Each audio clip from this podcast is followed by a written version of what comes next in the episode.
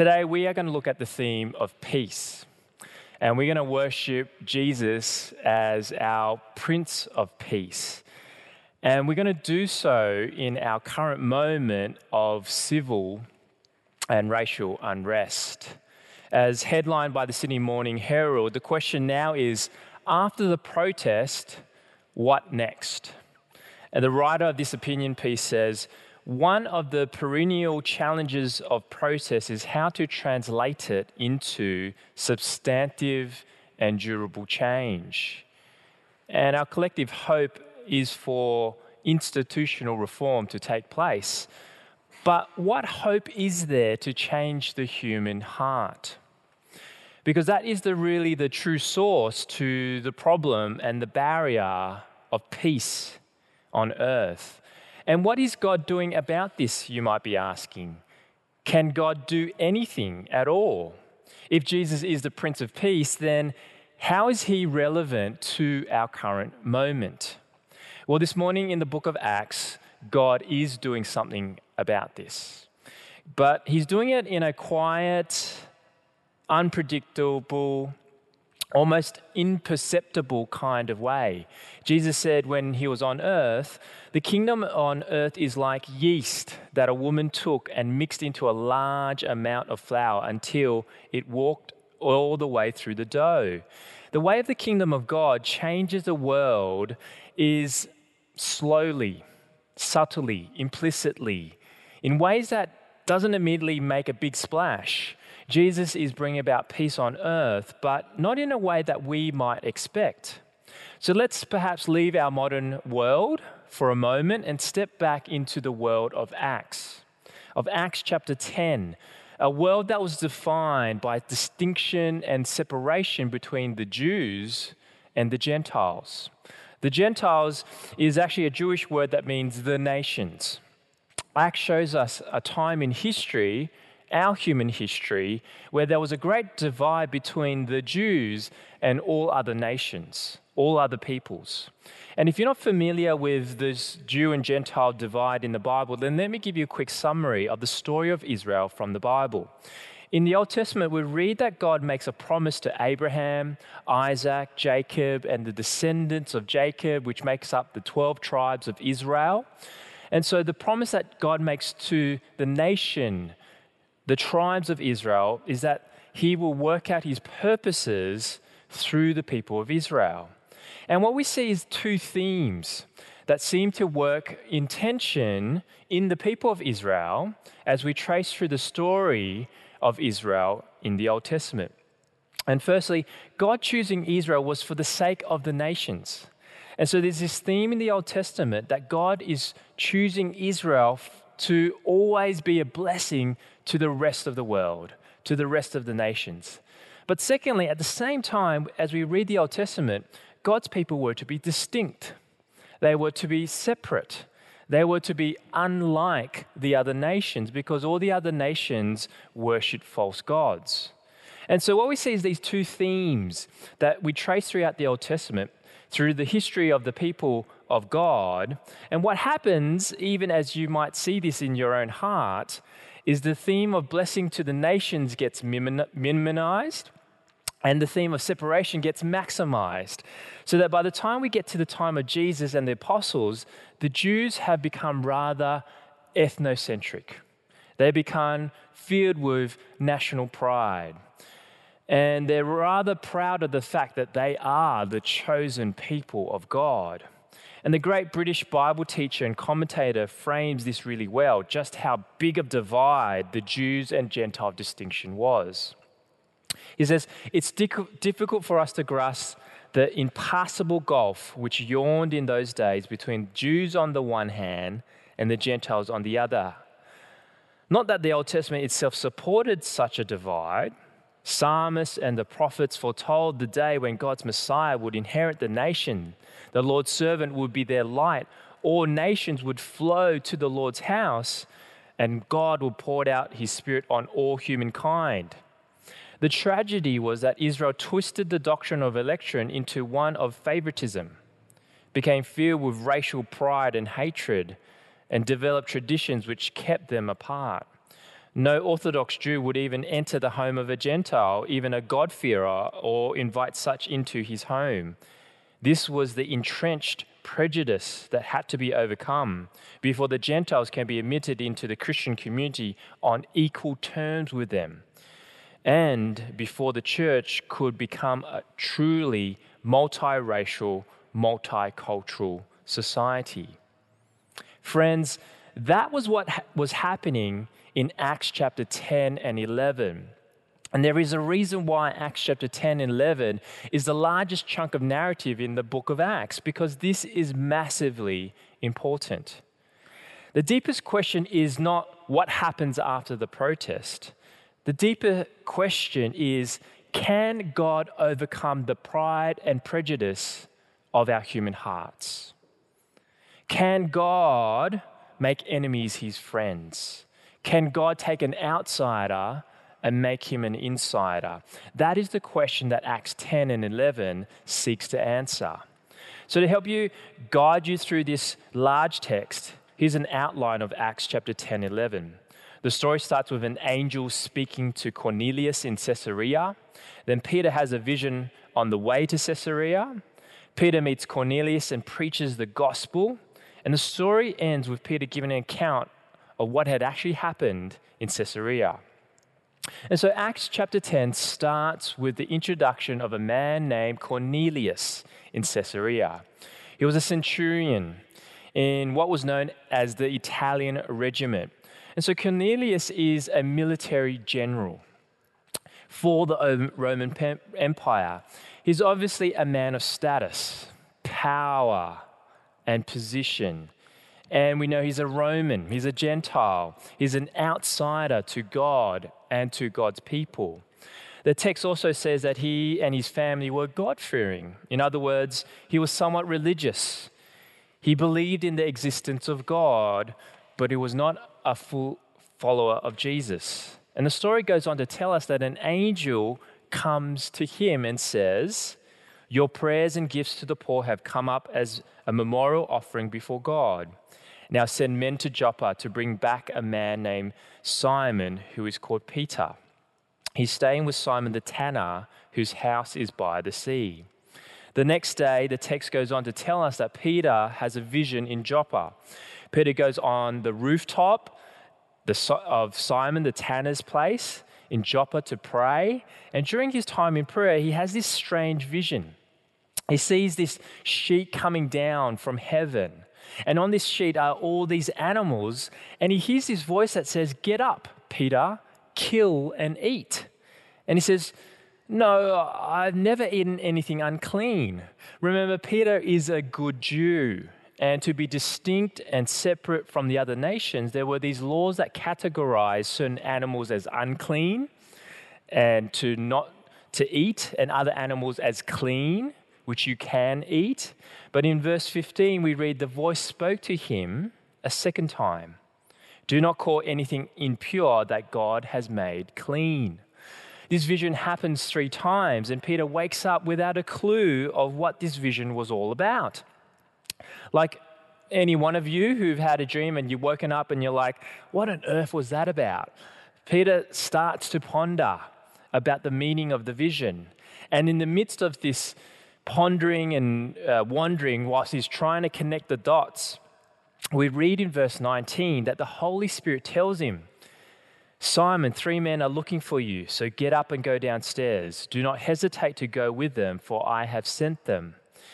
There's a bit of an unfortunate choice in the English translation here because the English translation that has rendered this verse, do not hesitate to go with him, in the Greek phase, uh, phrase that is translated would be a better rendering of the English is to go with them without distinction. To go with them without distinction. These men coming to Peter are Gentiles. Peter just woke up from this vision of a sheet full of animals with a voice that says, Do not call anything impure, which God has made clean. Now, God is telling him, Peter, go with these Gentile men and don't make any distinctions. Don't see them as unclean and see yourself as clean. And so maybe Peter is starting to connect the dots. And so Peter goes with these Gentile men to travel from Joppa to Caesarea. It takes them two days. When Peter arrived in Caesarea, Cornelius invites Peter to meet with him, his family members, and some of his friends. And where do they meet? In his home. And notice in verse 28 how Peter addresses the people in the house. He said to them, You are well aware that it is against our law for a Jew to associate with or visit a Gentile. Now, again, the phrase against our law might give you the sense that it's against God's law, but really the word is better translated as, as against our custom. It's against our custom for a Jew to associate with a Gentile. It was taboo among the people of God to associate or visit anyone who is a Gentile. And so here, what we have so far in the story, we have our two main characters. Both of our main characters define themselves primarily by their ethnicity or by their status. We have a Roman centurion, a high ranking officer, a person of status. And we have this devout Jew who, by custom, doesn't associate with Gentiles. These are the two main characters here, and here is how they are defining themselves. How do you define yourself? What's your calling card? How do you front yourself when you meet someone new for the first time? The most basic obstacle to peace in our world is our tendency to define ourselves by our ethnicity or our status or our social group or our class. White, not black. Liberal, not conservative. Born here, not immigrant. Single, not married. White collar, not blue collar. And on and on we could go. We tend to define ourselves in ways that also separate, distinguish ourselves from other groups of people, other groupings, other social classes, sort of like Jew, not Gentile. And what God, the great peacekeeper, is about to do is to show to Peter and Cornelius that because of Jesus, none of that matters anymore. Jesus gives us a new identity that makes everything else secondary. It doesn't remove our ethnicity, it doesn't remove our cultural heritage, it doesn't remove our positions or our class or our vocation, but it relativizes all those things. By God's grace, Jesus gives us a new identity that makes everything else secondary. Look at the sermon that Peter begins to preach at verse 34. So Peter walks into this room full of Gentiles. He's been pondering this vision with animals, and God saying, Don't make impure what God has made clean. And then God takes Peter to see these Gentile men, and God tells him, Don't make any distinctions about them. And he comes now into this room full of Gentiles ready to listen about Jesus. And I think the penny drops for him because this is what he says. And then Peter began to speak. I now realize how true it is that God does not show favoritism, but accepts every nation, the one who fears him and does what is right. Friends, do you hear the good news in that statement? God shows no favoritism. God does not favor any one group any one class over another. God shows no favoritism. God is totally immune from all of our social distinctions that we make to separate ourselves from other. God shows no favoritism.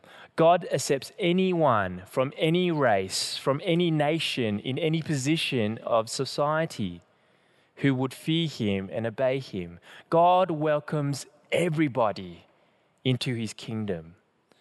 And that is what he's saying. Notice how Peter captures the majesty of God's work of salvation in the next verse. Notice how Peter ties all those themes in the Old Testament together in one verse, verse 36. You know the message God sent to the people of Israel announcing the good news of peace through Jesus Christ, who is Lord of all. In this just one phrase, Peter captures God's election of Israel, the good news of the gospel of peace for all nations, the centrality of Jesus Christ to bring us that peace, and the fact that Jesus is Lord of all all nations, all peoples, all races. Then Peter goes on to preach the life, death, and resurrection of Jesus.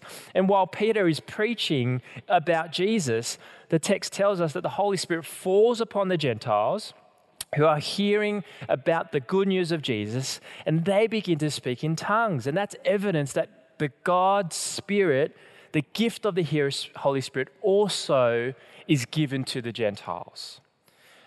But the story doesn't end there. Chapter 11 tells us that Peter gives an account of the salvation of the Gentiles in Jerusalem.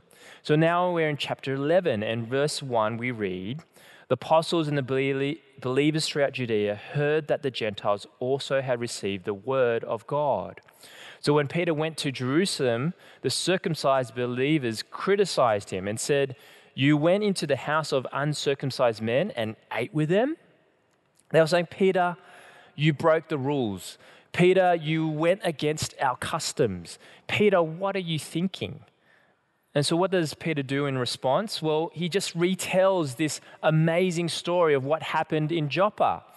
He tells them, Look, I had this vision about this sheet of animals, and God told them that, Look, don't make anything impure, which I've made clean. And in the meantime, the angel goes to Cornelius and tells Cornelius to send men to find Simon. And Simon ends up finding these Gentile men. They end up traveling to Caesarea. He enters into a Gentile home and preaches the gospel, and the Holy Spirit falls upon them. And this is what he says as the conclusion of his account of what has happened. He says in verses 17 and 18, this is what he says in conclusion. So if God gave them the same spirit he gave us, who believed in the Lord Jesus Christ, who was I, who was I to think that I could stand in God's way? When they heard this, they had no further objections, and praising God, saying, So then, even to Gentiles, God has granted repentance that leads to life.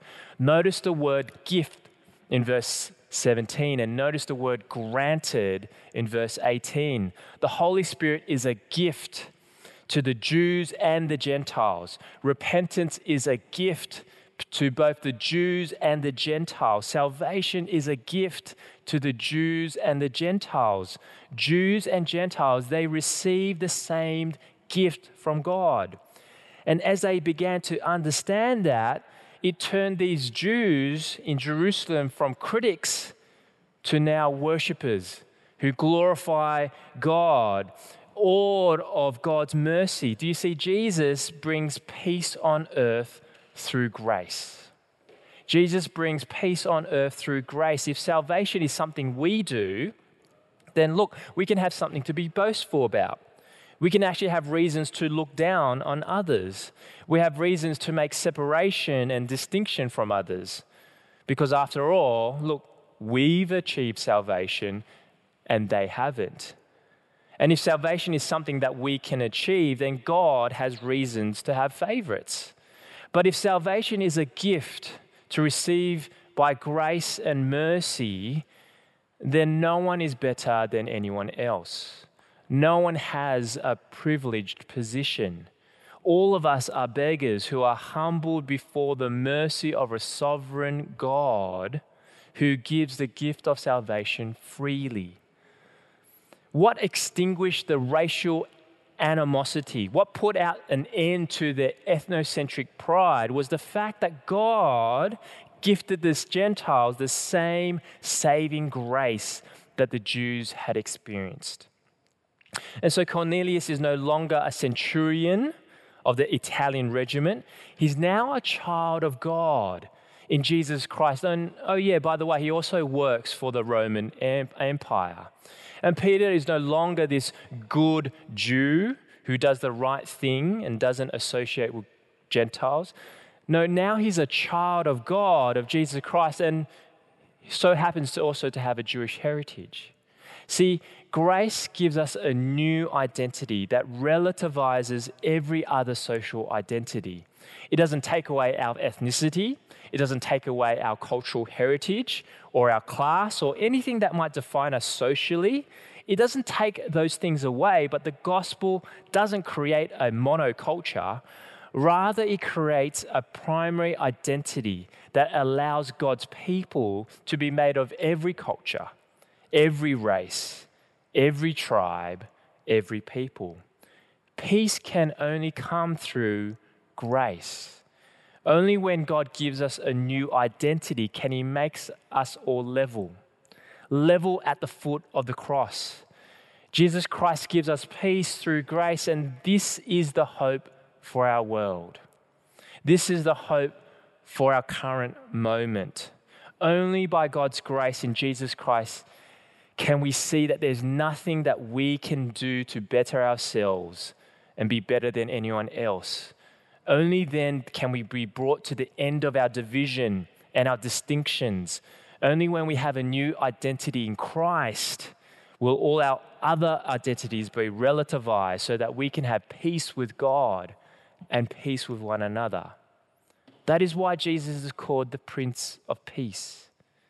God shows no favoritism because we all need grace. We all need Jesus. God offers us peace on earth through grace. And when we receive that peace, we become peacemakers. Please join me in prayer. Our Father in heaven, we thank you so much that the gift of your Spirit, the gift of repentance, the gift of your salvation is to the Jews and to us Gentiles alike. We thank you, Lord, that anyone, any person can come into your kingdom. That you show no favoritism from one race to another, from one class to another, from one person to another, Lord. May we, like the Jews in Jerusalem, just worship you glorify you, worship you, and praise you that you would be such a merciful and gracious Lord. Father, we pray for our world that they would know your grace, so that we would have peace on earth as it is in heaven, Lord. We ask for your kingdom to come so that there will be no more divisions, no more divides, but all will be under you as our Lord of all. In Jesus Christ, we pray. Amen.